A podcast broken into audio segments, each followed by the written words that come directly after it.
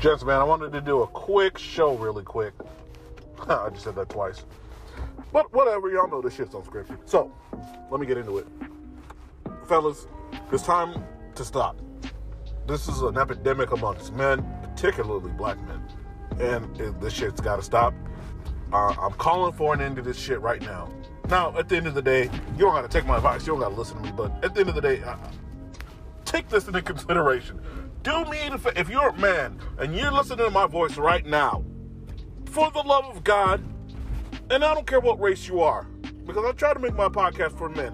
My day one goal in the red pill has been to unite men across the board. All races, religions, gay men, Muslim men, Christian men, alt right men, black men, pro black men, hotep men, conscious men, Mexican men, Asian men, Arab men, alien men, men from men, transgender men with vaginas. I'm trying to get all y'all on the same page, all us. And here's one thing we're gonna have to learn: as trans men with, with vaginas. I, I just I don't know what to say to y'all. I, I, I don't have that experience. I pity your experience because I don't know what the fuck you're going through. But this ain't this is for you. But at the end of the day, forgive me because I, I ain't gonna be able to connect with you like that. I'm sorry. Now, on the real topic. Men, you are no longer going to argue with women, period. Stop. Stop. Those of you, especially those you dudes who ain't married, if you sitting there listening to me right now and you ain't married, and you in a relationship or you in a dealing with a chick, spinning plates, whatever you want to call it, and you arguing with a bitch, stop. We are no longer arguing with women no more. I tell y'all, I tell y'all all the time that when you and this ain't hate no women, this ain't sexist, but we gotta be real. You are dealing with a motherfucker that has an extended adolescence. These people, and, and I mean people as women, you people, you people, I'm giving you the, the you people. You know what I'm saying?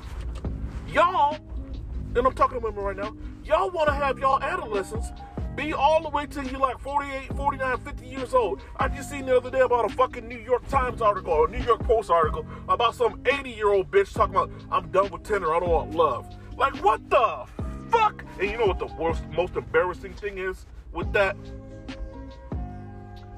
Apparently, that's that that that Tinder granny is a fucking reality TV star, and it was black men, young black men, sweating this bitch, taking her out on dinner dates. How far has the legacy of black men particularly fell? Are we that goddamn thirsty? Have single mothers raised so many of us that we all just a motherfucking thirsty ass bunch of pussy zombies? I knew there was no limit to the amount of pussy begging going on in today's society. These motherfuckers are like panhandling for pussy nowadays. So thirsty, so desperate. Why? Be real men. I ain't using the female shaming tactic. I'm legitimately telling y'all to do it, to look down at that fucking deflated little bag, a penny bag hanging in between your legs. Go get your motherfucking balls. I'm sorry, this is a rant, so I'm gonna make this quick. The zero tolerance policy. Now, I ain't, I, like I said, I don't fuck with PUAs, but broken clocks are right a bunch of times throughout the day, every day, right? So I gotta give props where the fuck is due. Hell, I like alpha male strategies. I like Hashim Lucario. I like Alan Roger Curry in some aspects. I can even fuck with Donovan Sharpe again because he finally was like, you know, his animosity toward MGTOW and dudes who don't want to deal with these bitches no more is misplaced because of alt-right MGTOWs. But I'm like, you are arguing with racist incels. Fuck them. They ain't even MGTOW. Neither here nor there. Steve Dean Williams, married man, but he preached the zero tolerance policy. The zero tolerance policy is this, and this is for you unmarried single guys. You ain't attached to the bitch, no kids, no marriage. See, this is specifically for you dudes in that position. If you are in that position as a man, The zero zero tolerance policy is the door. That bitch is on thin ice. She will be shown the motherfucking door for the minute, the minimalist transgressions, period. That means your dick discipline has to be on motherfucking a trillion. Because if you are unwilling to go without pussy, then you aren't going to be able to implement this. So, with all that being said, learn some goddamn dick discipline. Stop revolving your motherfucking life around a bitch. Like the street, like I'm so heated about this topic, like the street voices come out of me. So, y'all are that goddamn thirsty. And this is why you can't implement a zero tolerance policy or any type of like any type of standing within your own household, your own relationship, whatever you got going on, to where you can make demands. Now I get it. We in this gynocentric ass country, and and you are essentially gonna have to make a boatload of sacrifices in order to get consistent pussy. But I'm telling you right now, y'all out there arguing and fighting with these chicks, and I'm like, you could just kick her to the curb. I mean, I'm, I'm telling y'all, pussy may feel great. Your brain and your biology and all that shit is, is your lizard brain is in command when it comes to women, and we we defer to them and prefer them because of biology, and it's almost a reward for procreation. But look at the birth rates. They just put they just put something out recently about the birth rates now are so bad that look, the U.S. is well below, below replacement. But people don't care about that. Everybody wants to just have their fucking here and now. It's like this is what men are doing right now when we submit to women and, defer women so much. But it's like, man, okay, I'm at seven minutes, so I looked at the time real quick. The zero tolerance policy. Remember, you're dealing with an adolescent child. No matter how old she is, she could be 35, she could be 30, she could be 28, 29. Number one, you shouldn't be dealing with a single mother, but particularly single mothers, you unmarried, you ain't got no kids by that bitch, you ain't attached to her, and you ain't lived with her, cohabitated with her for a particular amount of time. You're a man, you know you can't cohabitate nowadays. These chicks are going, these family, no, I almost, I'm not mad at women. Like I just described earlier, they're adolescent children. These family courts are going bonkers. I just seen an article today. Today it's the 6th. I mean, I'm not going to release this episode on, on the 6th, but today is the 6th of December, 2019.